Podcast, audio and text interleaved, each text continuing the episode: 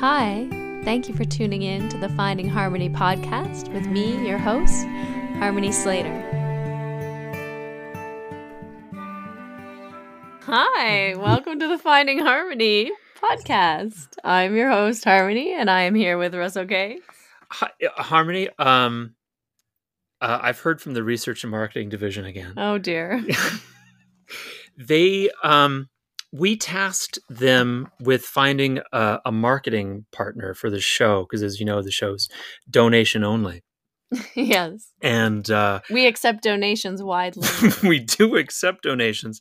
Um, but the marketing partner, um, we're pretty excited about some of the work uh, that research and uh, and uh, uh, has put together, and um, uh, they've come back with us. They with a uh, with Dos Equis, Dos Equis. Dos Equis, the beer company. Excellent. Yeah, Dos Equis came back to us with a pitch. They Uh-huh. want to they want to try this. Okay.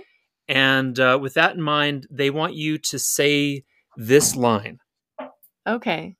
I don't always drink beer, but when I do, I prefer Dos Equis. No matter what this year throws at you, enjoy Dos Equis responsibly.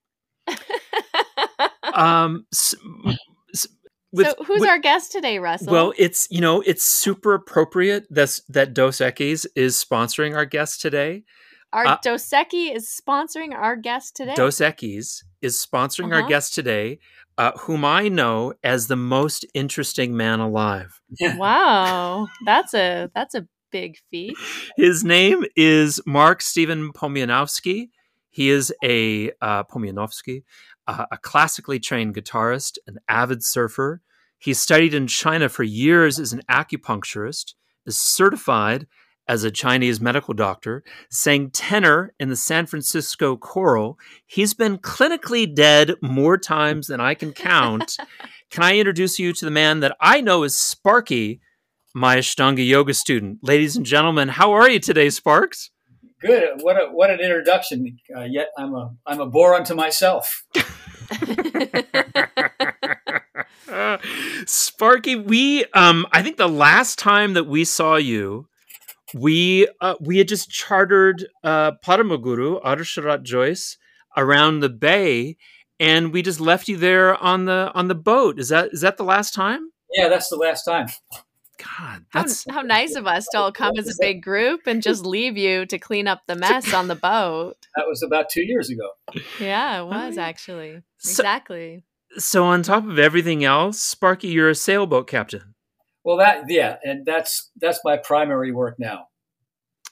And father of three. Father Yeah. of three. That's that's, uh that's, that's my primary work. Yeah. yeah, that is your primary work. The the boat captain is the work to support the work. Exactly, exactly right. Wh- What was that like for you chartering um, Sharath all around the bay like that day? What, what do you remember about it? Uh, I remember it was it was a uh, fairly windy day, not too windy. Uh, conditions were pretty pretty easy that day actually, and uh, I, it was good to see some old friends and, and especially to see you guys. And um, yeah, it, it was kind of a day off for me. That's what it felt like. Oh, nice. Wh- Nice. It wasn't like it wasn't particularly surreal at all to ha- to be out there with the renowned guru of Ashtanga Yoga, No, no, Linnea it, it was- wasn't. It wasn't surreal uh, because what what I see on the on the water is is uh, I see so many strange things happen out there that that that, that was not surreal. No. What do you mean? What kind of strange things do you see out there? Oh boy. Um, I guess people just like getting really out of control drinking. Oh yeah. Oh, that's what you mean by seeing strange things like It on the boat. We didn't- and- okay, here's okay. Here, okay, here, here's what happened yesterday.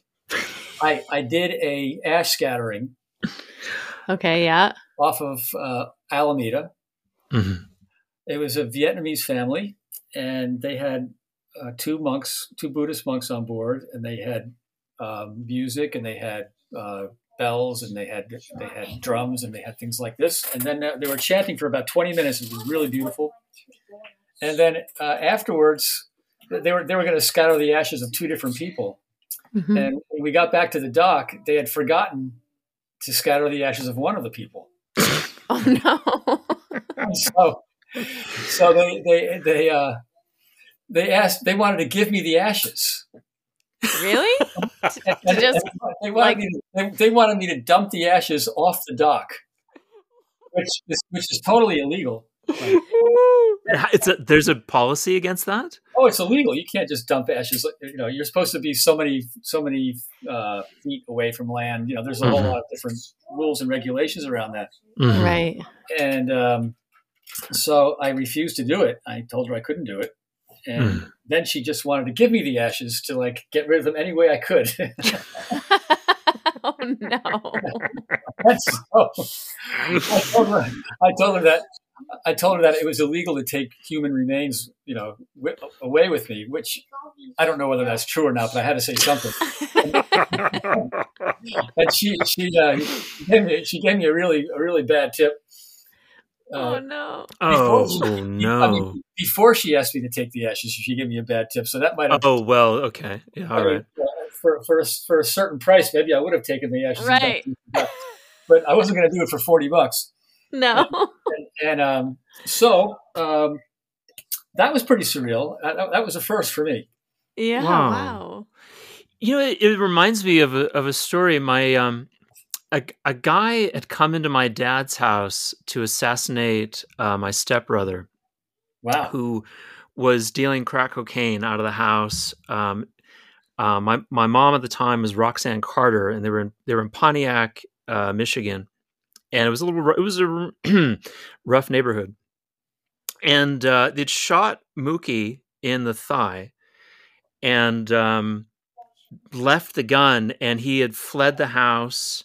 And I don't know if this was the time that Roxanne like fired back with the with the shotgun. Maybe that was a different time um, when someone else tried to assassinate Mookie. Or it's Mookie, it was Man, it was Jonathan and Philip. Those are my four stepbrothers.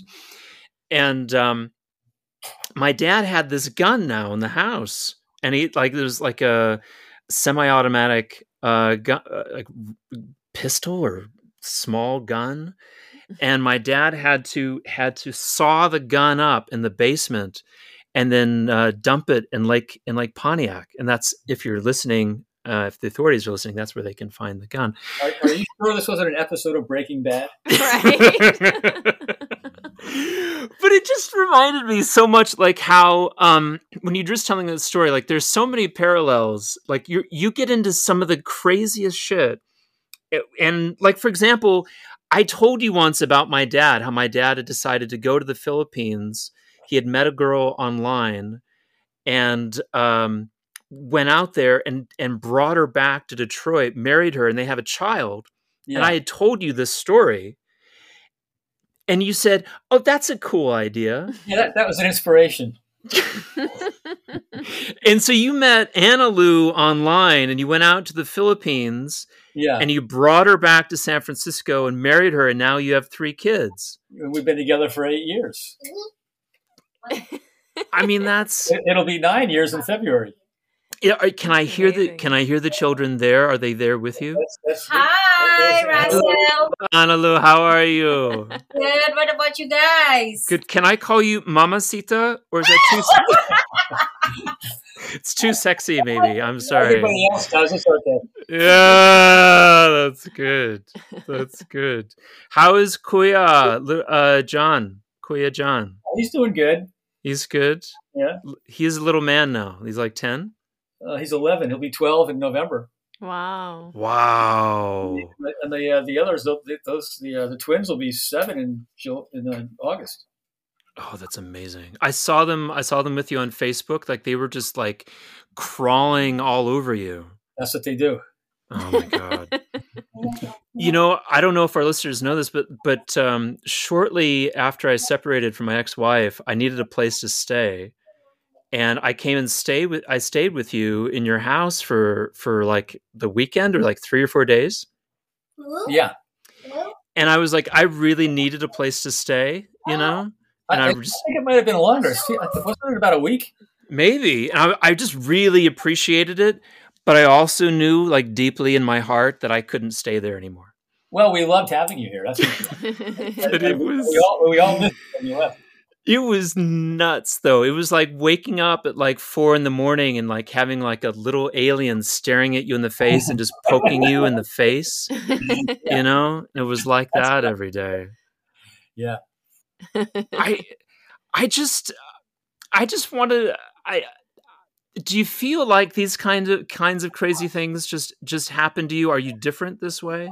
Well, I mean, when that kind of stuff is happening to you, how can how can uh, sailing with with the guru seem surreal?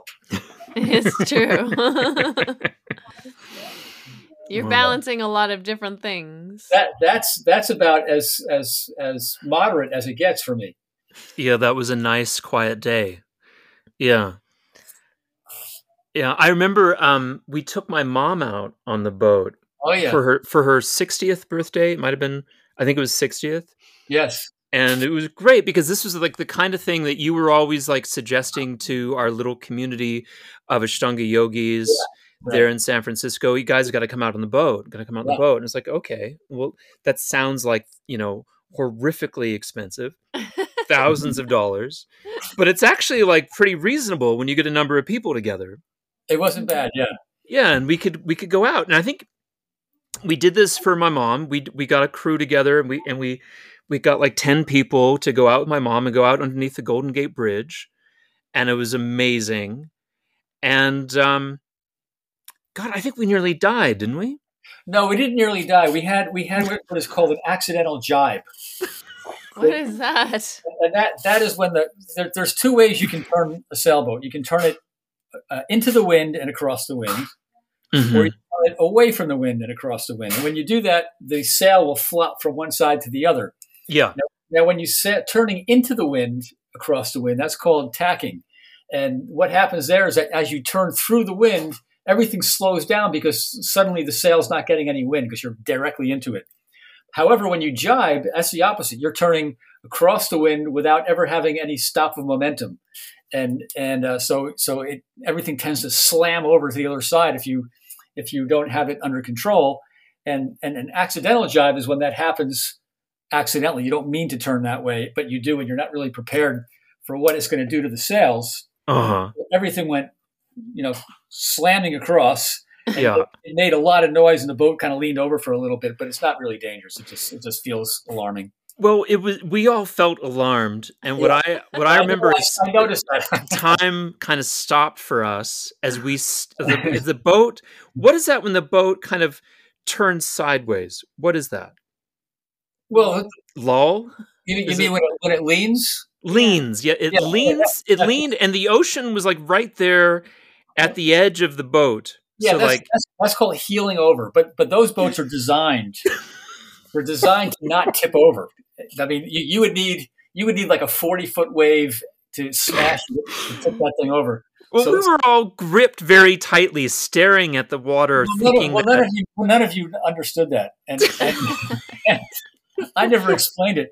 And then, and then after the fact, when I explained it to your mom, you didn't buy it. no. and like you had me like working on some kind of rope. You said, Russell, go grab that rope. and I was pulling on it Yeah. and it wasn't moving anywhere. And at that point, we were all pretty sure that, yeah, things had gone really badly.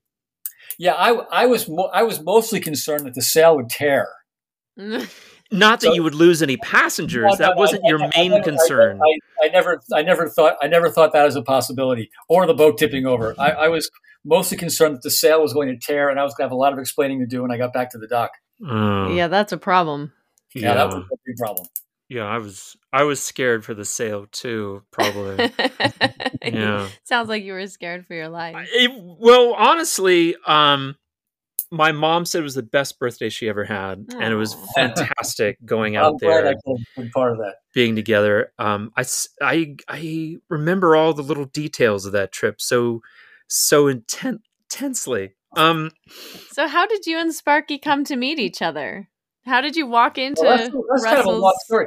Well, yeah. Yeah. I, I was. I was. The short story is that that uh, I was studying with Noah Williams, and uh, um, he passed his practice over to Russell, and then I would continue going to the class. So I, I met him. That's right. So Noah was was teaching Oh, at subbing. was subbing at Johnny and Heidi's place in the city. Yeah. And you were there working with him, and then I was the next guy up. Yeah. And so we transitioned, and and um, I started teaching. But how did you even end up in an Ashtanga yoga studio in the first place? Yeah, how That's- did you end up in Noah's class? That's even a longer story, and uh, that starts out with if you just in my interest in yoga in general. Uh, you know, started from my older brother who was in college. I was in high school, and he brought back uh, uh, a book from Pattabhi Jois. in high school? And I, I, I was in high school. I, I, I was I was a I si- I think that, this would have been like maybe 1974. Maybe it was Iyengar. Light on yoga? Um, I'm pretty sure it was Pattabhi Jois, but but, but I, I wonder if it was Iyengar. I think it was Iyengar. Well, anyway, it was it was this orange, little thin orange book, and Oh. I, Oh. I- and I remember that the uh, um, the routine that I was studying was the same thing that I was taught in Ashtanga. Huh. Wow. A little and- thin And I'm, orange I'm book. almost Right. sure it was it was Pattabhi Jois because I, I, I believe that he had introduced it to to uh, uh, to the West around that time, right? Well, the book, I, I feel like Light on Yoga was a popular book, and it might have been like a Shivananda book with some sun salutations in it. Or the Ashtanga Yoga Primer by uh, Baba Hari Dass, maybe? Baba Hari Dass, did he have an Ashtanga Yoga primer? Yeah, but I don't know Well, what this- year it was this- published. This, uh, I got a hold of this, I'd say, in 1974, and um, uh, so it must, you know, it was published before that. Some mysterious yoga book with Yeah. an orange cover. But but I, but but every ever you know a, after that, and I went to many yoga classes. It never when I when I finally went to an Ashtanga class, that was the first time I was like, oh yeah, this was what I was learning. Oh, weird. Ah. yeah and and so so that and so it really like resonated with me but but but that was um you know my brother i was learning it just straight out of the book i didn't have a teacher Mhm. Yeah. I was, I was just like copying what i saw in the book and I, I would go up to the beach and do it in the sand and and uh and i remember uh i c- and then i you know i, I was i kind of gave it up you know i got kind of tired of doing it and i just kind of gave it up and then over the years i would go to you know different yoga classes and see if it would grab me and then I started to uh, then I started started to have a Tai Chi practice that became much more, uh, um, I guess, a deeper practice. You know, where I was doing it every day, Mhm. and I did that for about 15 years, and and then I had met Magnolia, Mhm. and Oh, the Magnolia Zuniga, the certified Yes. yoga Ashtanga yoga teacher in and- California. and she- right? And, she- and and we got into a discussion about kind of like you know Tai Chi versus yoga, you know, and and and uh, I, I was making all these ridiculous statements about it, and she said, "Why don't you try it before you start talking about it?" yeah. and so I did, and uh, you know, I mean, I, I was that that was the end. You know, like I, I, I actually stopped my Tai Chi practice and took on the yoga practice, and that was that would have been 2009. So that was uh, you know 12 years ago. No, no, wait a second. How did you meet Magnolia? I met Magnolia through a group of of uh, um, of aspiring yogis, actually. That Mhm. and uh, I was I was connected with all these people, and uh, she was just you know one of the one of the group.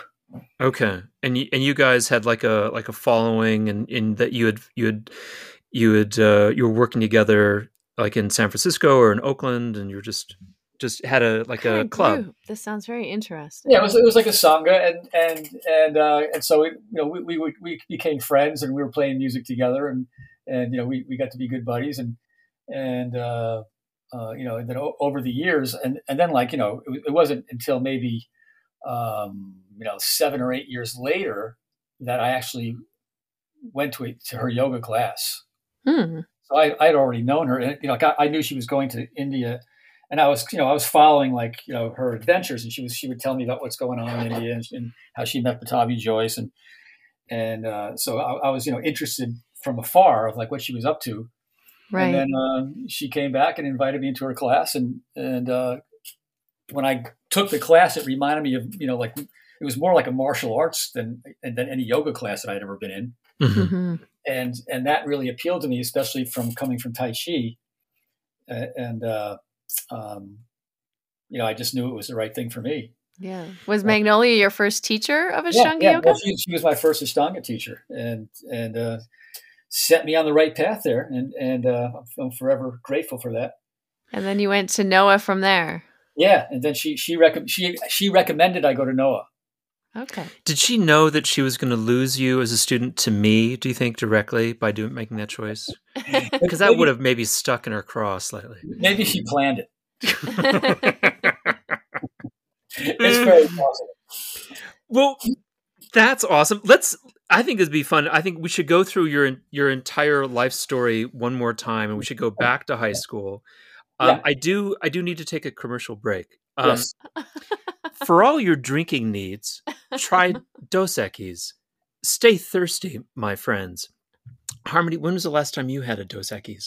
I don't remember. I think it might have been in Mexico. Okay, fantastic. You nearly died there. I did. Yeah, a scorpion bit you. I did get bit by a scorpion Oh, in yeah. Mexico. Yeah, I remember you sent me a picture once with you on a beach holding a Dos Equis, and I thought, wow, that's really fantastic. Okay. Um, speaking of stay thirsty, um, Sparky, I have, we're going to get to to the point where we're, we're going to ask about your nickname as well. But in high school, you're out there in um, in Long Island, is that right? No, in New Jersey. New Jersey. Okay, and Yeah. you're on the you're close enough that you're able to go to the beach. Do you are you surfing at that time? New Jersey, where the stars shine. That's good. That's that's authentic. Which one of your parents sounded the most like that? Uh, neither of them. They, they, they didn't have those that kind of accent. Oh, they did. They didn't. No, they, they had more of what we would call a mid-Atlantic. Mid Atlantic. What does that sound like? Is that you? That's what you sound yeah, like. it's like, kind of like me. It's like kind of like uh, Central Jersey to Maryland. Wow. Oh, okay. Okay. And and your your folks, your dad's Polish, Pomianowski. I think you Yeah. pronounce it the American way, Pomianowski. Yeah. Yeah. I I was formerly a uh, I was I was engaged to a Polish girl at one point. I learned how to speak Polish. Yeah, you can say Oh, yeah, a few so, words. So then, so then you would know that. Yeah, that's Pom- Yeah, Pom- Pomianowski, right? Gdzie tu jest piękna kobieta, which is um, where are the pretty girls? I, um, so, rozum, rozumiem, uh, Polski. So, um, No rozumiem. no, oh no, you don't understand Polish. Okay. No. Um, so, uh, your mom's Italian. among other things, yeah. Was she, I, as I understand it, like they strongly supported you in the musical arts, and then you ended up in a musical conservatory. Were they musical at all? Uh, well, I, I I wasn't in a conservatory. I was in a in a in a uh, music program at, at a state college that that was linked to a conservatory in Philadelphia. Mm-hmm. and um, yeah, they, they were very supportive of, of my music, and uh, um, they were not musical. No, they or they well, actually they didn't play any instruments. Let me put it that way. My mother loved to sing. Mm-hmm. My father didn't really really uh, play music or even really sing very much, but he used to listen to like odd stuff like uh, these these really old folk songs or opera. Mm-hmm. Hmm. But he, he didn't he didn't really like he would never go out and buy an album or like sit down and listen to music. He would have to be working, and and he'd be working out in the garage with like opera playing, you know. And I, I always thought that was just really cool. Yeah. Oh, And then and then or he might have these like, these old old folk songs like from the 1940s or something. what was he working on in the garage? Oh, you, you know, he just, he, he, I think he was just trying to get away from all of this, you know, when you just go out there. He'd just be puttering around with stuff, and I'd hear like wood cutting, and I'd hear like, you know, chipping and banging, and but I never really saw what he was doing. I- I Guys, just- guys from that age, like they did that. Like they went Yeah. out and they escaped in their Yeah. shed, and they just be making noise and like Yeah. making nothing happen out there. Yeah, yeah. They were always out there. yeah, he, he, he was kind of like a, a do-it-yourselfer, you know, Yeah. And, and, uh, but his projects were really funny. You like to see how you could do it. H- h- how were they funny? Well, they were just, you know, they were, they were just obviously not done by a professional. and, uh, but, but, but they but they kind of like had his signature all over it, you know. So Yeah. Wow. That's that sounds like just like my grandpa. He was out there in the woodshed. Made, he made all of their own furniture, and it and it looked like it. Oh. Right, Wow. Well, you ended up being like a kind of musical prodigy, though. Like you're really I not, gifted. I was, not, I was not a prodigy. I, I was definitely not a prodigy. I, I was struggling to catch up with with uh, the rest of the program, and I, Oh. I had I had I had started late. Um, I started playing guitar when I was six. Well, I took lessons when I was like in second grade, but I didn't, but I didn't keep it up up with it. But then I started to play seriously when I was about sixteen, Mhm. Mhm. and my brother's roommate, who who went on to be the guitar player for Allen Ginsberg, oh, Wow. he, he uh, the poet. yeah, Oh. and and he um he- What kind of band he, is that? He, he kind of kind of uh you know he inspired me to to play because he told me he, when I when I was introduced to him by my brother, he told me he was a guitar major, and it was at a time when I was in high school trying to decide if, you know if I wanted to go to college, what would my major be? When he said guitar major, I thought, is there such a thing as a guitar major? yeah. yeah, I, I'd like to do that. That sounds like a great, you know, that sounds like a great thing to study. So I just, but I didn't know how to play guitar, and and so I asked him. I said, "What do I have to do to become a guitar major?" And he said, "If you can play this song," and he played Bach's uh, Bourrée in E minor, Wow. beautiful, beautiful, beautiful piece from, Yeah. from from a cello suite. And he said, "If you can play this song for your audition, you're in." And so I went. So I went from like I, I knew I had a year and a half to to go from not playing at all to playing the Bourrée. Is And- is that something you could do now? If I had the desire. Okay. Uh, oh, you mean you mean could I play the Bourrée now? Yeah. I forgot. I forgot how to play. Yeah. Okay. Okay. But, but I still, I, you know, I have the finger dexterity to still play it, but I don't. I just stopped playing it, so I don't remember. But Okay. Uh, and so anyway, I um, We'll I had a that year, had a year and a half to, to, to build that up, and so I went to a guitar teacher and I told him what I wanted to do, and he said, "Well, this is how you're going to do it." And he, had, he, I just started doing scales, and I, I did scales three hours a day, nothing but scales, three hours a day, seven days a week, without Wow. pause. And I did, I, I think in that year and a half, I may have missed one or two days practice, and every day was at least three hours. And I, and I got to the point where I did, I could play it, and I passed the audition Wow. and and then when I passed the audition, I was, you know, I was uh, probably in the middle of the class, Okay. and you know, as far as as far as uh, students were, Yeah. as, as as far as new students were, and uh, and so I knew I had like a long way to go and a lot of work to do, and uh, Mhm. but I wasn't willing to to do what it takes to become a classical guitarist, so I dropped out of it eventually. I I remember you told me a story about the guitar teacher as well, and and like it's a it's a beautiful day in Jersey, and and and the sun is shining, and the beach is calling you, and you were looking at this gnarled old man. Uh, he's probably like like forty two or forty three, and and you thought to yourself that you didn't want to look like that guy, and and be inside on a, on a on a nice day with your body kind of all gnarled up like oak like that. Is that? Yeah, you know, you tell me that?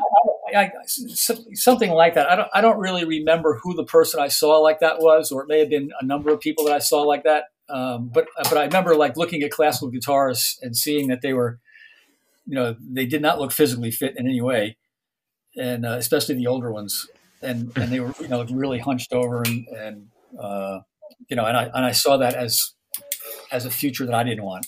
Right. Mhm.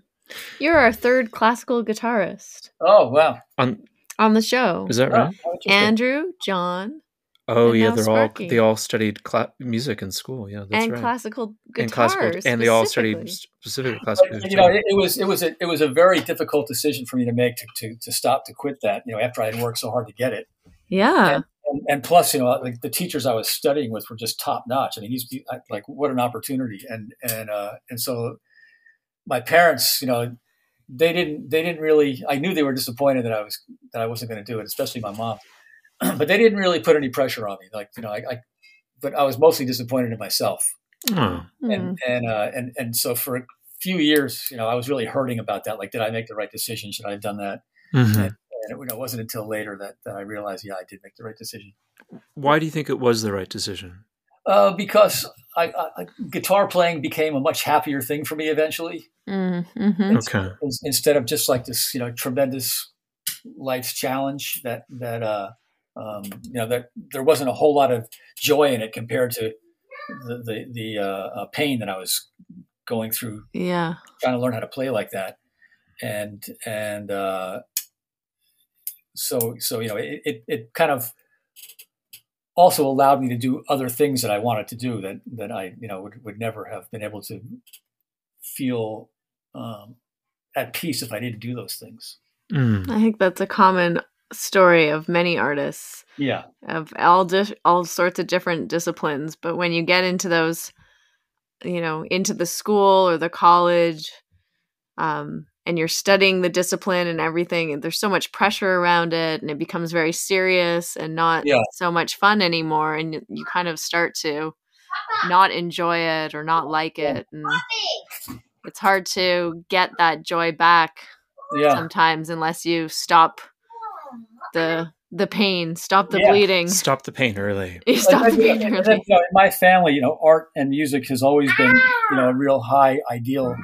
And so, you know, my, my brother was a was a was a uh, fine artist, and and uh, you know, and all all of us are always involved in some creative thing. Like, you know, lately I've been doing a lot of like wooden sculptures and things like that. So there there's always you know there's a lot of creativity that that you know was really reinforced in us as kids, and, and that Mhm. today we continue to to produce stuff. Yeah, I would I would say the same for me. Uh, the, you know, my my dad was painting, my mom was writing.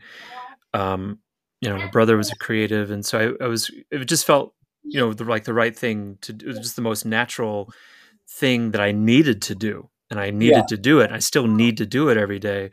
Um, just for our listeners, don't go to art school though. Drink Dos Equis. drink Dos Equis, drink responsibly, go to university responsibly, get a law degree, like your mother said.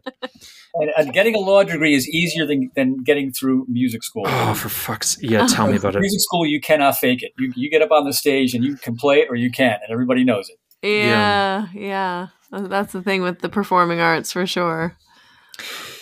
Yeah. You, I was something else that you were you were talking about. It reminded me. Um, I had the opportunity to see a band. Uh, they might be Giants, which is one of my favorite bands of Yeah. all time, and I can recite most of their songs. Um, I saw, I had the I, I saw them when I was 19, or actually 17 in in Detroit. And then I saw them when I was 37 in San Francisco. So it was 20 20 years later. And I remember seeing John Flansburgh, the um trom trombonist, saxophonist, accordion player, like he played all those instruments Yeah. and I and I remember he turned around and I saw what had happened to him, and that the accordion had broken him, Oh, yeah. Sure. and he had turned into like a giant S curve. And maybe he was predisposed, but he, um, yeah, his body's ruined. yeah. An accordion will ruin your back for sure. Yeah, and I Or, was or violin players with their neck problems. You know, like every every instrument has its own, you know, its own. Uh, Thing like Achilles heel. yeah. you know, probably Yeah. probably the best one to play is drums. yeah. Though, but they all die. Every band has a dead Oh, drummer. Well, anybody who saw Spinal Tap knows that. Yeah, that's right. that's exactly right. So, okay, so set us up now, Sparky. You're you're 17. You've Yeah. decided against pursuing um, music as a as an educational degree. No, no, I know. I decided that probably at probably I was around twenty. Oh, at 20. Okay, yeah. So at 20, you've moved on. And then did you join like the the French Foreign Legion? Like you ended how what did you do? Do you you ended up on a uh, as a boat captain or Yeah, working well- on a boat? well, you know, as as a real little kid, you know, like my dream was to be a captain, and I used to I used to always wear this captain's hat, and, and uh, I, had- I had like a whole bunch of captain's hats in my closet, and and you know, I was, I was constantly imagining myself as a captain, Mhm. and so it, it's so it, and then my father had a boat, you know, when I was you know from from as long as I can remember, so I was I, Mm. you know, I learned how to sail at a very early age, and and uh, um, so I spent a lot of time on the water. And um, when I was 20, I left New Jersey and, and uh, went to North Carolina where I got a job on a fishing boat. Mhm. And I worked as a commercial fisherman for a few years. Mhm. and and that started my you know professional boat uh, my you know boat work. Is that how you came up with the the nickname Sparky? Was it then? No, that, that's hold on for a second. I'm just going to close my door. there. Yeah, nobody can bug, bug me. Okay, yeah, uh, that, that, that name came. That name came uh, from two different places actually. And you know, the, the first time I heard it, I was working on a boat, a yacht that we were converting from a mine from a minesweeper. It was a British minesweeper built in the 1950s. We were converting it into a yacht for a Saudi Arabian prince. Oh wow. Oh, And- and- yeah. and, uh, the boat was in Florida. It was in Fort Lauderdale, and uh, I, I saw this boat uh, was it was like a big wreck. You know, when I saw it on the dock, and I thought, oh, this is a boat that they, they need help at. So I went and I asked for a job, and um, I ended up getting the job on it, and uh, I ended up working as the assistant engineer. And the uh, the engineer was fired en route. Uh, we were we were going to take the boat from Florida to Saudi Arabia, wow. Holy. and and on the way uh, in Bermuda, we our first stop was Bermuda, and they fired the engineer in Bermuda because he had a, the, the engineer on the boat was fired in, in, in Bermuda. Why? Why? Oh, uh, he got he got he didn't get along with the captain and the captain's wife, who was a cook, and then and then uh, insulted the captain's wife, and then you know uh, got really drunk and and uh, him and I had you know had a little bit too much to drink one night, and, and then then we raided the uh, the the uh, refrigerator and ate all the ice cream, and uh, the the uh, the engineer there was a big there was a big po- there was a big like magnetic board up on the refrigerator and it said refrigerators off limits. And the, the engineer the engineer uh, in his drunken state ripped the, the sign off the refrigerator. He thought it was he thought it was like magnetically attached but it was actually glued on. And, and he ripped it off and with a, and then he wrote over the sign he wrote we have to eat okay? And the two of us both laughed about that, and then we proceeded to eat all the ice cream that was that was supposed to be for the entire trip across the Atlantic.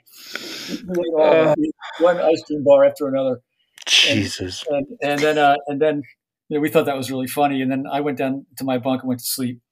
And then he he he strolled off into the main salon and pulled the drapes off the window and, and rolled himself up like a burrito inside of it and just crashed out on the floor of the main salon. And, and when he woke up, the captain was was kicking him inside his burrito. And uh, and, the, and then the captain came down and no, the crew came down and said the captain wants to see everybody in the main salon right now. And, and I remember, and I, I woke up thinking, oh, and I, I, I, I didn't I didn't forget what had happened the night before. So I went up with kind of like with my hat in my hand and my head down, and I sat down, and everybody's sitting around the main salon, and the captain pulls out the sign that that that he, that had been destroyed and held it up and said, "Who's responsible for this?" Yeah. And the and the engineer like raised his hand. And he was out. He was that was it. He was done. But how come you weren't? How come he didn't take you with him? How come you? d- d- He couldn't. He, he well, f- f- first of all, he, he he was looking for any excuse to get rid of the guy. They they, they didn't like it. Yeah. Okay. But they Yeah. should have fired you too. I mean, you were. Well, they should have, but they couldn't Oh, because because first of all, this was a this this is not a sailboat. This is a this is a power boat that we're taking across the ocean, Right. And and they need an engineer. Right. oh. And so- Now now I'm the I was don't forget I was the assistant engineer. I wa- I am I am no engineer, and I still am not. And uh, but I was I was the closest thing that they had to an engineer. And on this boat, there was I think seven of us. Not one of us had ever done an ocean crossing, Oh my God. including the captain. and and uh, in fact, the only people who even had sea time were me and the captain out of seven, and possibly uh, a um, uh, a guy, that, a navigator that was hired later, who, who turned out to be you know insane. So, so, so and, and whether he had sea time is questionable, but he claimed he had seat time. So, so we were gonna we were gonna take this boat to Saudi Arabia, and and uh, and the ca- the captain later said that he carried that boat on his back. Oh my kind god. of what happened. It, it's like reading a Wikipedia page, and there's all this hypertext where you think, should I click that and find out more about this story, or should I just keep reading? You know, There, there are, there, there are tons. Of, we, we could we could probably do this every day for the next month. And, and I know.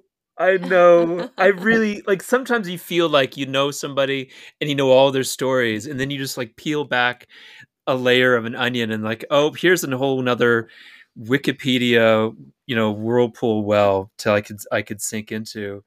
Um, but at but there's something to do with a screwdriver and you got Well, yeah, electrocuted. so what- Is that so the trip? happened- Yeah, but what happened was that he, the captain then came to me and said, "Do you want to be the engineer, the chief engineer?" Mm-hmm. And he said, "He said you're going to get a, you know, you're, you're going to get a raise from eight hundred dollars a month to thousand dollars a month, Great.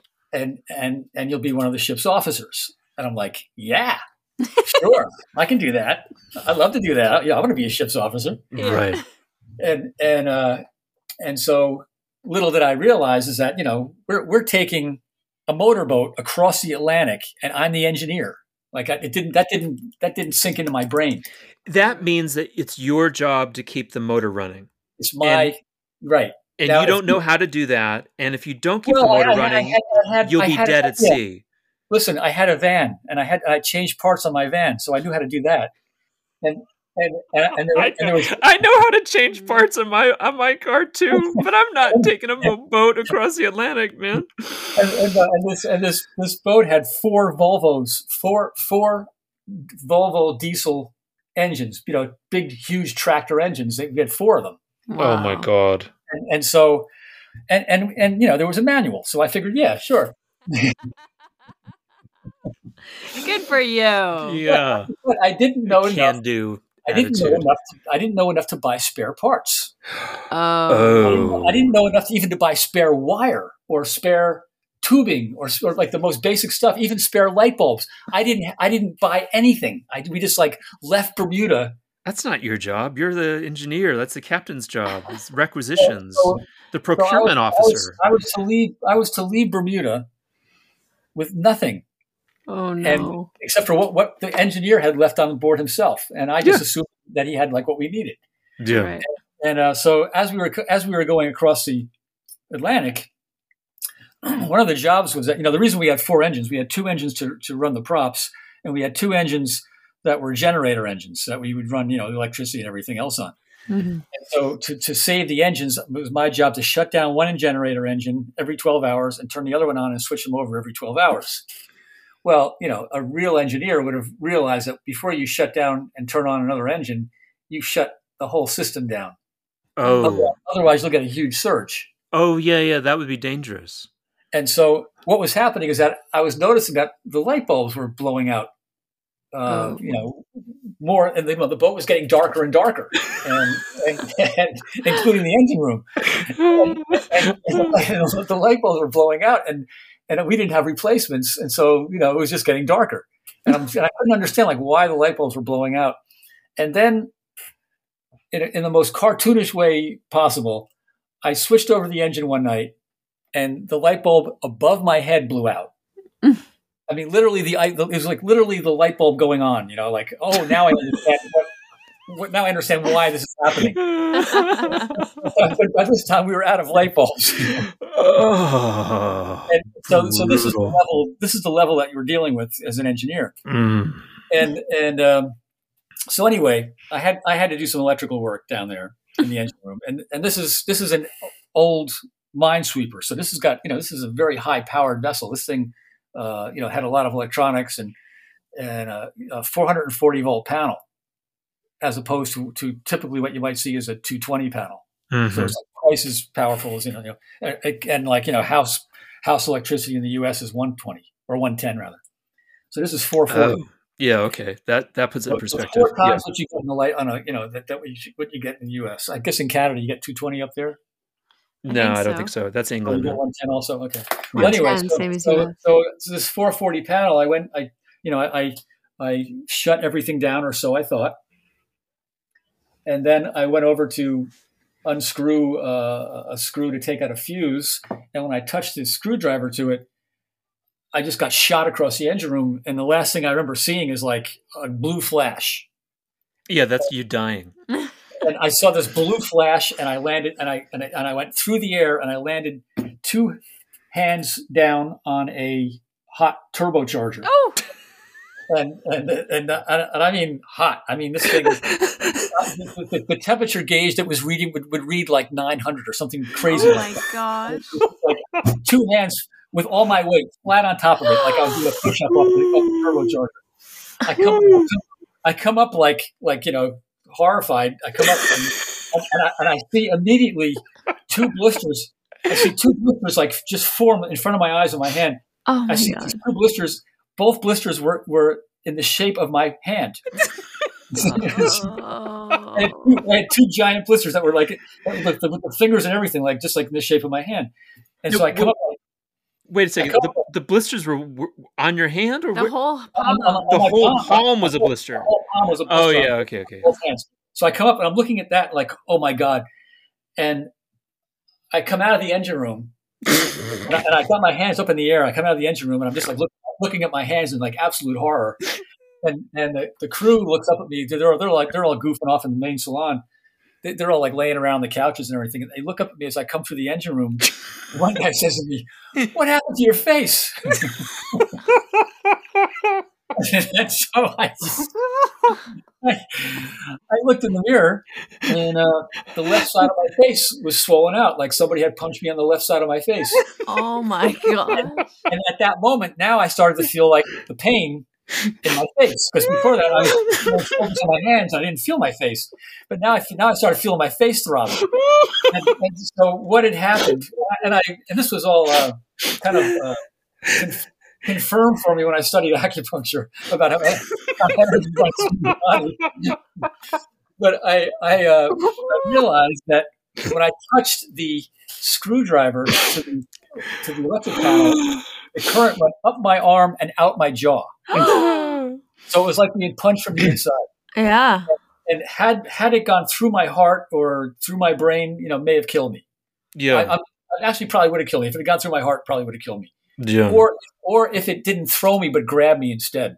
Right. yeah. Grab you So- right, so but I it was really you. lucky. I was really lucky, and um, but you know, but I also remember before I became the, the even before I became the assistant engineer, I saw a guy down there who who was who was one of the deckhands who also didn't know what he was doing, pl- playing around. Uh, he was trying to fix something in the engine room, and he didn't know what he was doing. And I and he got, I saw him, I saw him get trapped in a corner with like this arcing electrical current in front of him and he was screaming behind it.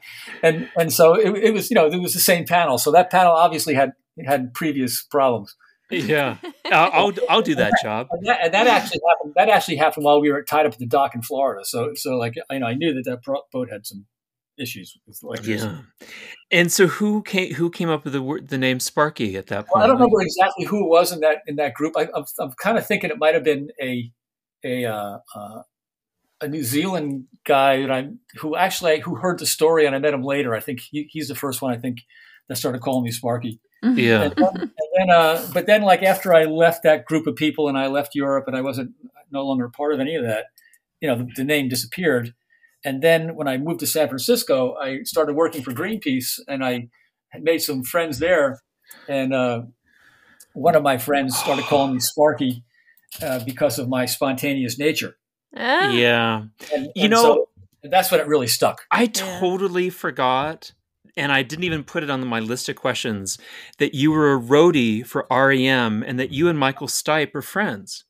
Well, we, we were friends. I haven't seen him in many years, but but uh, I wasn't a roadie. I, I was a, a Greenpeace representative. That Right. And but you guys would all eat together Oh yeah, yeah, yeah. and it was on the road constantly and you used to tell me about how Michael Stipe would would really protect his voice and speak in a very low Yeah. soft voice that Yes, he wasn't yes, using yes. it all the time. yeah, I, I thought Michael, I thought Michael was a genius. And didn't he he tell you at one point like you need to to to get you need to get your life together and figure out and do the thing you want to do. Yeah, he did. That's good advice for all of He us. did. Yeah. He, he did because I, he, I I was I was at acupuncture school, and uh, REM was was uh, going to travel and do a tour through Europe. And Yeah. I wanted I wanted to go, and by going meant that I would have to drop out of acupuncture school, and and so he called me into into to uh, into the bus one day and had a long talk with me about uh, you know how he would love for me to go on the trip trip with him and how much how great the trip was going to be and you know but he said that, that if I did go I'd be out of my mind. But he said if you quit if you quit uh, uh, acupuncture school so you can tour around with a rock band you're insane. Whoa. and, and so I really wanted to quit and I really wanted to go but I knew he was right and I took his advice. Was this this was before um before the uh, the big album uh, that I can't even remember. Not not eponymous but um the the one This like was, in uh, 1992 93 there was a really massive No, hit, yes, uh, losing your religion album Yeah, yeah, it was way before that. It was, it was, it was. Um, I can't remember the name of the album. It was the, it was the, green no, the one before that. okay Document. It was called document yeah Yeah. It was. We, uh, we were touring that particular show, and uh, it was like a traveling circus. I, there was a lot of great people that I met on that, and you know that all the people I met associated with them were just you know really great people. you ended up like being the light guy at one point Uh, well, that was that was that was a, a little bit different. That that was a backup band called the Feelies.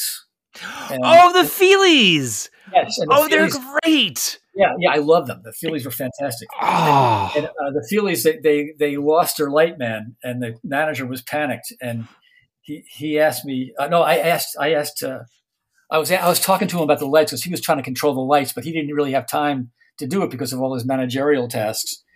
And he said, "Do you know how to use a light board?"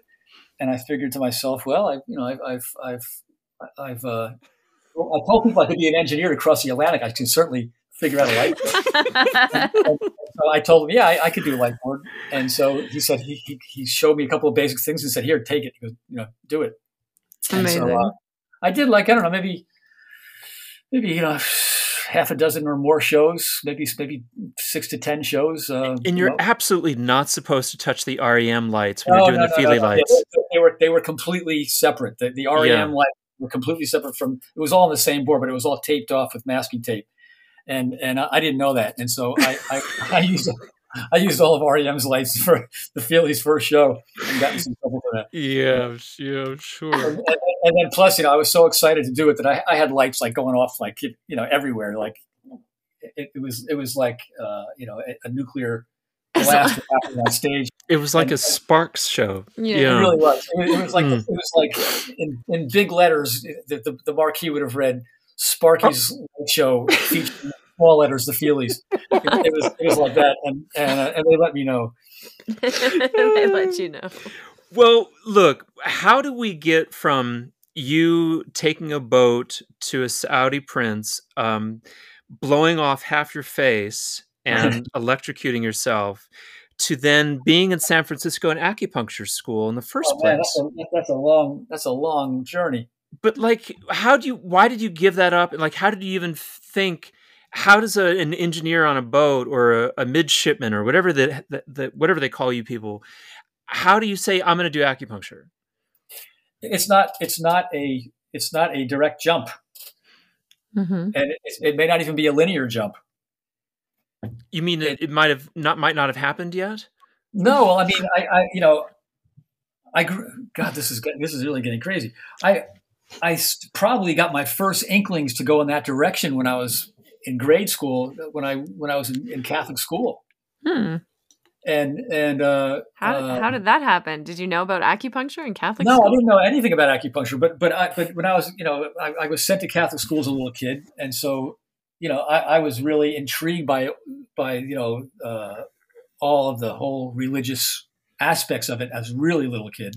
Mhm. and then and then ended up rejecting that you know when i got a little bit older but but i was still like interested in like you know uh, just just spirituality in general which kind of led me to start studying about eastern religions Mhm. and because that that it, uh, appealed to me you know more than catholicism did and so i started to study about those things and started reading about taoism and and so that's probably where i first got my first inklings to to go in that direction at all Right. know, Mhm. I mean, Chinese medicine is is just a branch of Taoism. yeah. I knew that that Harmony had, had wanted very very had thought very strongly about going into Chinese medical school yourself, didn't you? I did. Yeah. Well, it's it's I it's I never regretted it. Yeah.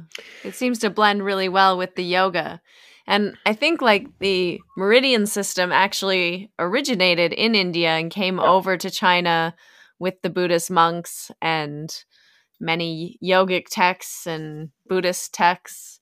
Yeah. And yeah, there's a- lot of controversy and disagreement around that, depending on who you talk to. But that's Right. kind of yeah, that's right. And then I think the the Chinese uh, Taoist system, as you say, already had a lot of concepts of like qi and you know yin and yang and, Oh and yeah, this yeah, it was, it was whole it. It was all about that. Yeah. yeah, and so it, the two kind of blended and became this beautiful system of acupuncture and traditional Chinese medicine. A- And that's also why Chinese medicine and, and, and Ayurvedic medicine are so complementary. They work very well together. Mm-hmm. Yeah. Mm. And it's so interesting. Like, the one thing that I find, you know, maybe different about them is the Ayurvedic uh, principle of the five elements are a little bit different than the uh, traditional Chinese Yeah. uh, philosophy of the five elements. You know, in, in the acupuncture, they have the metal and um, wood, and Yeah. we don't have that in the Ayurveda. We just have the fire, earth, water, air, and space. But they do kind of map slightly, I think. What's It's your just- opinion? It's just a different explanation for the same things, hmm and you know, a different way to understand it. You know, it's it's it's uh, um, you know because of their cultures are different, so they're going to naturally have a, a, a different explanation and and uh, a different way to, to perceive that. Mm-hmm. Mm-hmm. Um, maybe you can tell us a little bit about the five elements. You, can you Wow, t- can you maybe explain like what Chinese medicine is? Oh, maybe, maybe just a, a, sh- a little bit. A synopsis. A little bit. Wow, it's, it's a it's a lifetime of study and a lifetime of understanding, and then you still don't get it. But You you lived in China for many years studying it, didn't you? not many years, about about a year and a half. Mm-hmm. But you know, but yeah, I mean, the five elements. You know, it's uh, fire, Mhm. wood, earth. Well, I should should say wood, fire, earth, metal, water. Back to Mhm. back to wood, and they and they engender each other. Mhm. Uh, wood will nourish fire. Yeah. Fire will nourish the earth, like the ash, right? Mhm. and, and the and the earth will nourish metal, you know, like the the, the, the metal that's created from the earth, and then um, the metal will will nourish water. I don't know how, why, I, I, but somehow the metal will nourish water, and the water will nourish the wood. So it just goes around and around. And then there's also a a counter a counter uh, uh, ac- uh, production where where the wood will inhibit the earth, and the earth will inhibit the water, and the Mhm. metal will inhibit the wood, Mhm. right? And so, so you know, so you- so you have these these. Uh, uh, of course, you know, if you if everything keeps nourishing each other, you know, you, you have to have a control, otherwise you'll just grow out of control, right? Right. So there has to be a control to to uh, to keep things in check. So that's you know that's that's a big part of the balance of Chinese medicine and the five elements is that that you know you get, to, must maintain this balance with with uh, these things nourishing or inhibiting the growth of of, of uh, Right. So if you have like too much fire, then you need to add more water. Or Yeah. and and you're right right and and uh, and then maybe to strengthen the water you've got to uh, uh, you know uh, nourish the, the metal Right. so the, Mhm. me- so the metal can nourish the water. Right. Hmm. That's like the uh, trace the trace minerals in the in the water. Makes it Yeah. taste better. So, so again, it's another, um, you know, just another equation to to explain something a natural occurrence. Yeah. What I found it interesting too is the the um connection to like the emotions, the emotional side of things, and then also even like explaining social interactions with people. Yeah, Like it can kind of branch into all different areas of of well, existence. that- that's because that, that's the whole, uh, you know, the whole idea of it being this holistic system because it doesn't it doesn't uh, leave out anything. Mm-hmm. You know, everything's included. Yeah. And, you know, and, and everything's affected. And you know, there's no separation from from your emotions to your to your physical to your spiritual health. You know, they're all they're all completely wound together. Mm-hmm. Sparky, so when I met you in in 2010, I think uh, October 2009, I, I moved to, to San Francisco in 2010. I started teaching you probably. Um, 2009. it was 2009. Yeah, okay, it was October 2009. Um, I was a, as you probably remember, I was a complete wreck. Yeah. Um, I was struggling to walk or sleep with, yeah. Or stand or sit down without pain. So I was in constant pain. Yeah. And Because of the sciatica? w- there's well i just want to ask sparky what he remembers about it what what was my the the issues i was having it, i i remember you saying a lot that my heart channel was blocked and then does that at all register I don't remember that. Um, you know, I remember how how stiff that you were feeling and Mhm. that you had a lot of pain. Um, pain can, you know, often upset the heart channel. That, that, that's true. Mhm. I don't remember the diagnosis. Mhm. This, that's a long time ago.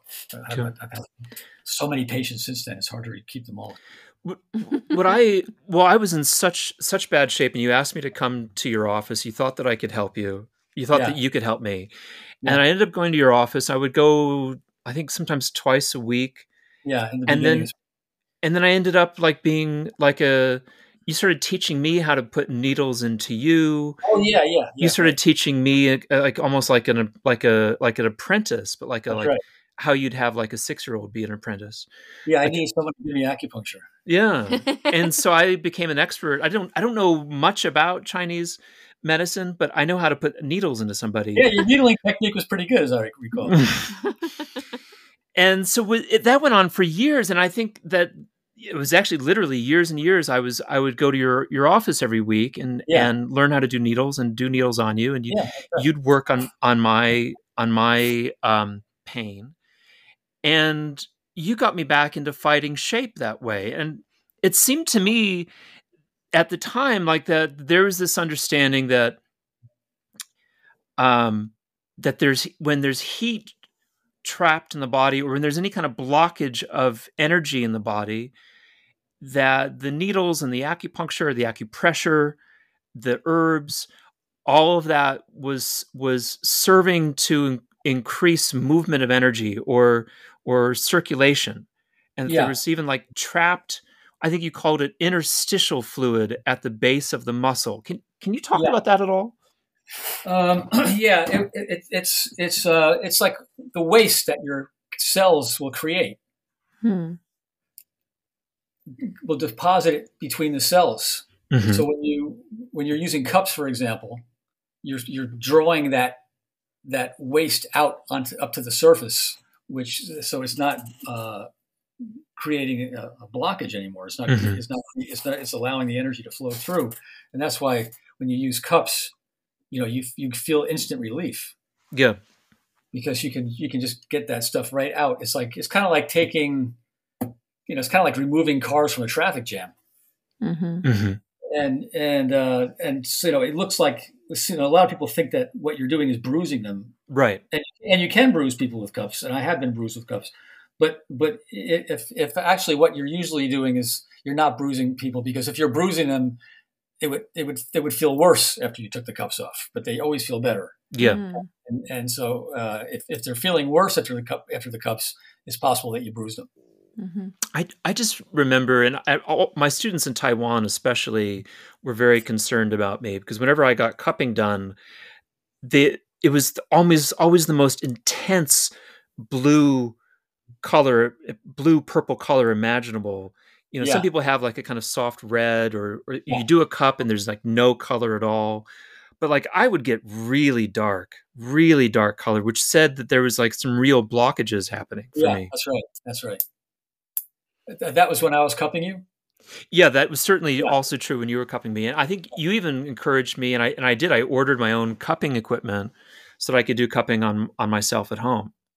And and I, and I also remember that that you really helped me out when, when I got a back injury one time also. Oh, you were so ma- you were so jacked Yeah. that you like drove yourself in a crippled condition to my house That's right. Yeah. In the middle of the night, like like nine o'clock for a yogi. Yeah. And it was nine o'clock at night. It was middle of the night, and I've been asleep for hours.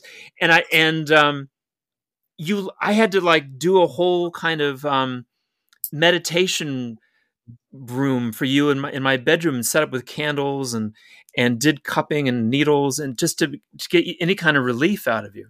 yeah, it really helped. Another time when That's Sparky good. almost died. Wow. Um, you, why would putting a needle in someone help? What what does what is it that's happening? Well, I mean, I don't know if, if anyone can really explain that sat- satisfactorily, and if anybody really knows the exact reason that that happens.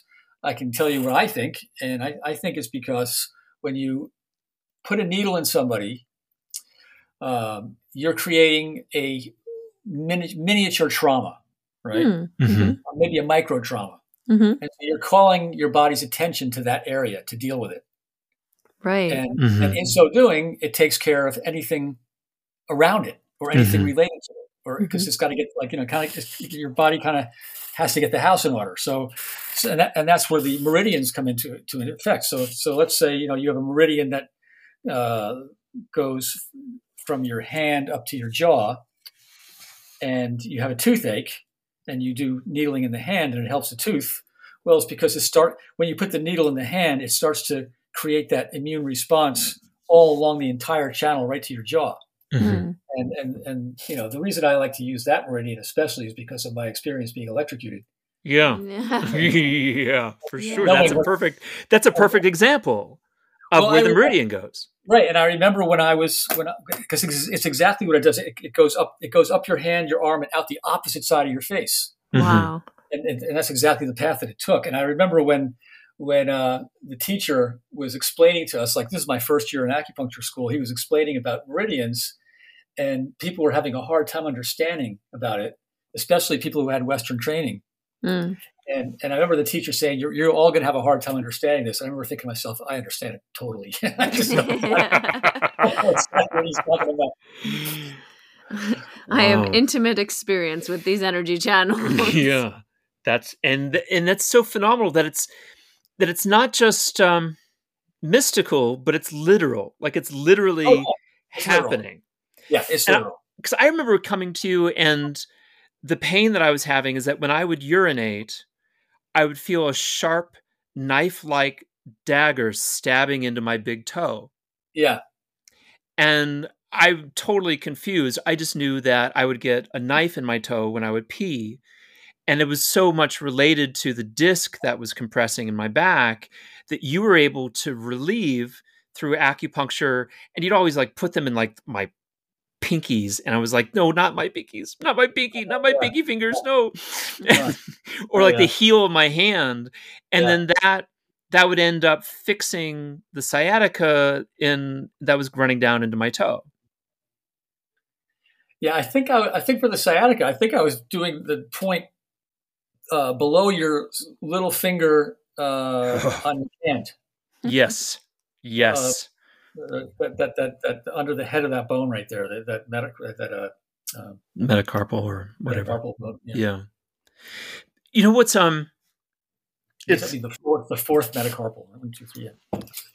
it's interesting like I, I- when I was working with you I have to say that I I, I became a little um prejudiced towards like I really always wanted you to just jab those needles right into the muscle that was clenching up.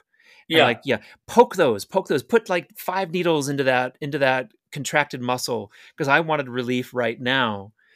But as I understand, you were studying a, a, Japanese style of No, no, it acupuncture. was, it was a it was a uh, uh, uh, Dr. Tong who was who was in Taiwan. okay. Your teacher And- wasn't Japanese. I'm sorry. Taiwan. No, no, no. It, it was it was a, it was a style that was that was put out by Dr. Tong, who Uh, he lived in the 1970s, I think, or some, Mhm. somewhere around that time. And then his teachers, his students were my teachers. Hmm. Was she And- Japanese? No. no Oh no. my god. A woman named Susan Johnson. Although I did, I, I, I did, I did have a Japanese teacher. Uh, um, I, I took some classes. I was, I was attempting to to learn about Japanese acupuncture, but it was so different than the acupuncture that I knew that I thought you got to. If you try to do all of them, you're going to water yourself down. Oh, okay. Because Yeah. I think I I'd really been I was it made an impression on me when you started working with her because you really Yeah. did start changing your technique quite a bit to That was- less that was- that- to that less was- needles. Yeah, that was Susan Johnson. Okay, so I Yeah. conflated the two. So why would less needles be better? I remember even seeing like a like a like a some kind of ad on the Super Bowl where a guy had had like the three thousand needles put into him, and then the the house caught on fire, and he had to like Oh, I saw. I, I showed you that ad. That that was uh, that, that's like a, that that's a uh, a Dutch uh, a, a Dutch company that that put that ad out. Uh, it, it was it didn't air in, in the U.S. It was just right. on- on and then YouTube. he had to jump out of the house onto one of these giant you know balloon pillows or whatever Yeah. and it's like Yeah. i'm covered in 3000 needles Yeah. i cannot do this yeah. Um, why less needles is better? Um, well, again, like I, I, I don't have a definitive answer to that. All I, I can only go by clinical results. Mhm. and um, you know the, the results that I got using less needles tended to be better and longer lasting. Okay sometimes sometimes you can get an immediate result if you go right into the right into the uh, uh, area of pain. You might be able to get an immediate result, but I, I don't think it would last as long. okay I, I think uh, it's kind of like if you're if you're if you're thinking of using a shovel, right? It's the lever of the shovel that makes the shovel strong. It's it's the, it's the handle that that's that's you know that's far from the shovel head Mhm. that makes that makes the the lifting easy. yeah It's it's sort of like that. okay If that makes any sense. oh, it's It doesn't make any sense to me, but no it's beautifully said When I used to get acupuncture done pretty regularly, um, my acupuncturist always said that the yoga practitioners responded so well to the technique, to the therapy. Um, and his thoughts were because we were already like very tuned into our energy body into this this meridian system in some way even a, a subconscious way we could really feel the movement of the energy and maybe also that the channels were a little bit cleaner they weren't so obstructed what was your experience with treating a lot of i guess you would have treated a lot of ashtanga yoga practitioners in your day well, you know, I didn't treat a lot, um, but I, I I could I could see why that would be true. Um, that would make sense to me. I, I know that people who were proactive in their own health would always do better. mm and and uh, and you know, and I would I would assume any practitioners would you know would be would be that way. right yeah they're trying to take care of themselves and do something pretty regularly They're highly motivated, you know, like as opposed to some patients that would come in and, and like you know hoping for the magic bullet and they don't have to do anything. right Mhm. yeah And- and that that usually wouldn't work out so well. But but yeah, definitely uh, people who were who you know were really in tune with their bodies would would would do well with acupuncture. mm. You another thing that I remember you doing once is the ear points, which were Yeah. it was kind of phenomenal. Is that you would do all of the the points in the ear, and I'd get and I'd, I'd be lying there, and I'd have something like twenty four tiny needles, the, the little mini needles, in my ear. But what was phenomenal about that is how it so completely changed the the nervous system. Yeah, I would use usually I would use uh, you know no more than five points in the in the ear. okay, okay. So five needles, but it's still transformative. It's still like it, it changes the, the the the state of the nervous system from something you know aroused to something really relaxed. Yeah, yeah. It, it it right away relaxes your nervous system Mm. Right away. And so so you know I had a detox clinic on, in the, at the, there for nine years where In the mission, yeah, we were treating uh, started out treating heroin patients, and then basically treated anybody that uh, uh, you know any kind of addiction really we were Mhm. treating. And it was pretty amazing to see people like really strung out on heroin coming in there, and and uh, you know and in a high state of anxiety, and putting the needles in, and within seconds you see them like kind of like just go down. And it's, Yeah. you know that that was that that was really eye opening. That, that detox clinic to me. Wow. It's Do you think that power of acupuncture was you know you really demonstrated there? Mm. Do Do you think that the acupuncture is really helpful for like treating all addiction? Then would would you f- see similar results for everyone? Um, well, you know, anything where your your central nervous system needs to take a break, I think, is going to be helpful. You know, to to one degree or another. I mean, we certainly had lots of people who came in for various addictions, and it didn't help them. Mm. You know, they, they may have felt better at that time, but they continued using, uh, especially cigarettes. You know, people who are smoking Right. cigarettes. I, I would say, like for cigarettes, that was the most difficult, uh, more much more so than heroin Mm. and and uh, uh, you know I, I would say my success ratio with with cigarettes you know maybe 50 50 yeah. Hmm. Hmm.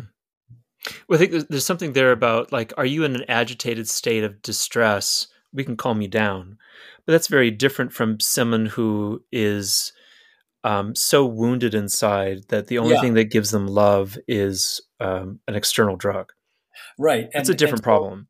And, and right and, and so a, a patient like this acupuncture is not enough they they need to go you know a number of different uh, uh, Modalities. angles you know yoga being one of them you know yoga uh, acupuncture uh, western medicine uh, therapy you know you, you just you know they, they need to they need a, a multi-pronged approach Mm. uh, you, for most people acupuncture alone was not enough Yeah.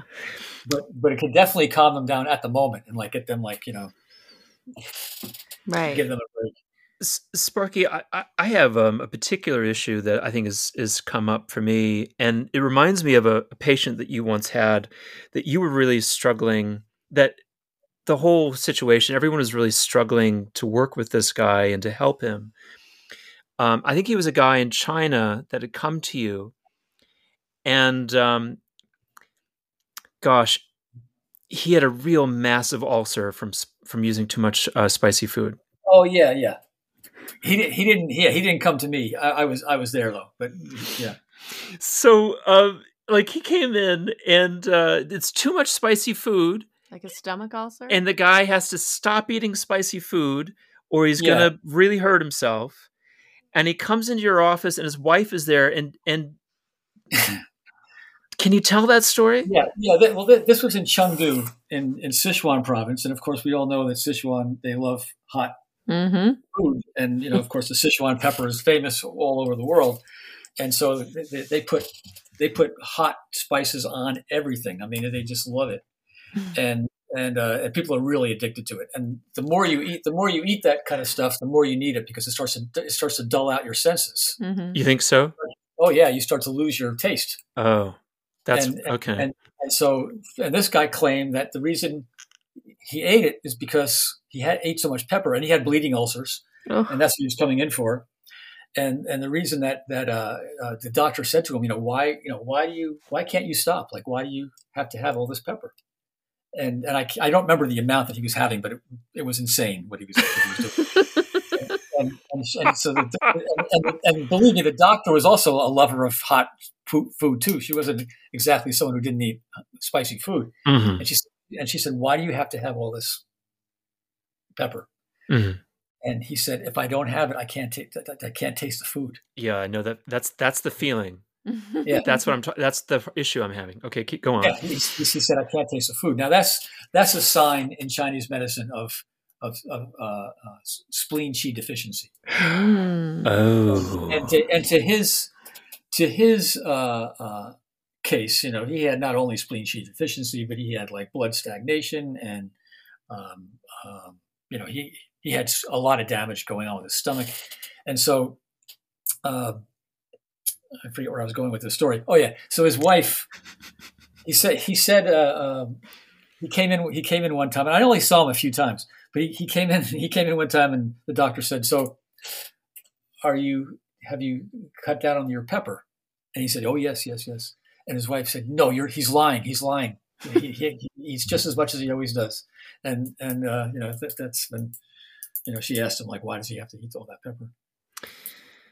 this is that that's just the picture of that woman sitting there. No, he's lying. Oh, he's yeah, yeah, lying. It's just And, like uh, and this was this looked like um, you know a couple that had been together for many many years. You know, they were probably like in their fifties. and uh, fantastic. Yeah. Wow. You know, you know one thing that um I also loved about what you do as an acupuncturist and the kind of magic that you do because you, you do really rely on on I well let me, let me rephrase it. It the whole experience is transformative and it, it is really helpful to go into these these states um, when you're getting treatment because the whole thing is is is about balancing your nervous system. One of the loveliest things that you would do is that you would play your guitar. Yeah, and your guitar playing is magnificent. It, so i don't think people probably at home don't don't know of course that you're um Jorma Haukinen's uh, guitar student and Jorma Haukinen of course is is the guitarist for Jefferson Airplane uh, Cal- yeah, no one can pronounce that guy's name. Do you?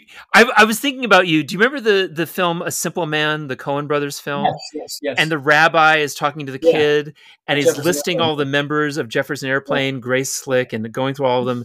Um, the the the guitar, the bass player, and then he gets to the the guitar, and he can't remember the guy how to say the guy's name. He can't like uh, ha, ha, Horma.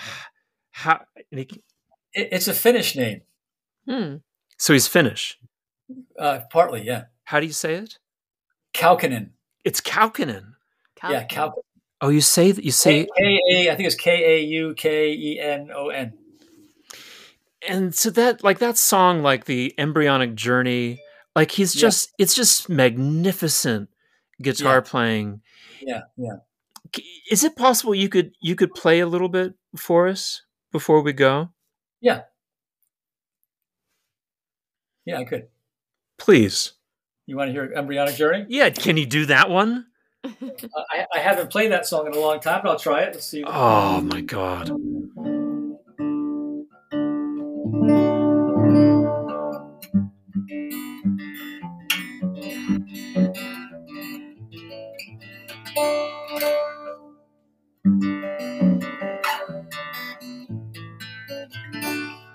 Can you hear it? Yeah, it's perfectly. perfect. It's beautiful.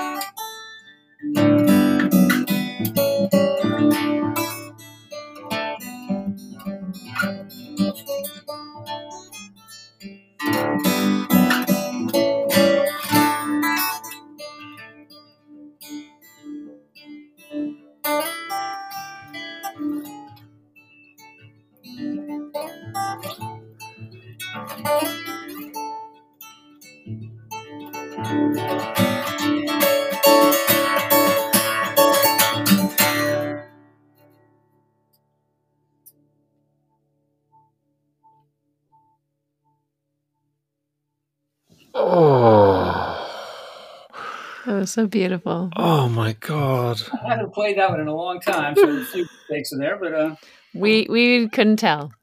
Sparky. You're yeah, uh, that, that's the embryonic journey. That was one of the, one of Yorma's first songs that he had written. Hmm. Definitely had an effect on me when I heard it. Yeah. It's beautiful. You're a man of many talents. It's true. Yeah. I I just want to thank you so much for being on the show, Sparks. Oh, it's been a blast. Anytime. Can how could people charter a sailboat with you if they wanted to, to go out on the on the water with you? Well, I work for different companies, so so you'd have to get a hold of those companies. One is uh, Captain Kirk Sailing in San Francisco, Like the Another one- Star Trek guy, yeah, yeah, I think that's- CaptainKirkSailing.com. that was the one that that, uh, that the guru was on. Yes, Yes. that's right. And uh, the other companies would be would be uh, Gaslight Oh, That's easy to to remember. remember. and uh, th- those would be the, the two that I would recommend. yeah. Okay. And are you still doing acupuncture for people or no? Well, I you know once the pandemic hit, I Mhm. made my license inactive. Right. Okay, yeah. I was pretty much phasing it down to where I was doing mostly boat work. You know, I I used to do mostly acupuncture with boat work on the side, and I've over the years, you know, I've kind of been changing it to go mostly boat work and acupuncture on the side. Now my license is inactive, so I'm only doing acupuncture for like you know my friends or family, or you know, just just not doing it as a as a uh, as a regular practice where I'm Nice. supporting myself. Okay. Well, that's good. That simplifies things. Yeah, Simplify to amplify. yeah, yes, right. Well, I just want to say on behalf of the most interesting man in the world, stay thirsty, mis amigos. Right now, yes. Do you even like Dos Equis beer? Um, Uh, look, well, I, I don't drink a lot of beer, but I do like Dos Equis. It's not bad. There you go. when you need a beer, drink Dos Equis. I don't drink a lot of beer, but when I do, it's always Dos Equis. We do not. What do you What do you say? We we do not. We don't have a This podcast is not promoting drinking of any kind. drink, drink responsibly. uh, oh my god, we're, we're gonna get Yeah, yeah, emails that- for sure. Of, of a story that I once heard about somebody began their story about how they robbed a bank, and and the, the beginning of the story was that we, we were responsibly smoking crack. oh my god! that would have been at the clinic, right? That's the story you heard at the clinic. Lu- Luckily, that's not my story. Yeah, Oh dear. Wow. Well, whatever you do, do it responsibly. that's. Thank you so um, much for meeting with us today. I love you, Sparks. talk to you guys anytime, man. Anytime, just call me up. I miss you. I miss you too. Thanks for listening to this episode of Finding Harmony. With me, your host, Harmony Slater. You can find out more information on my website, harmonyslater.com. And I look forward to connecting with you again soon.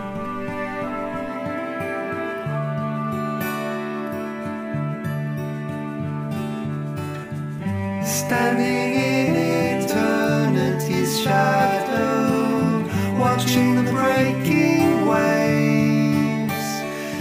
There's a hard wind and the soil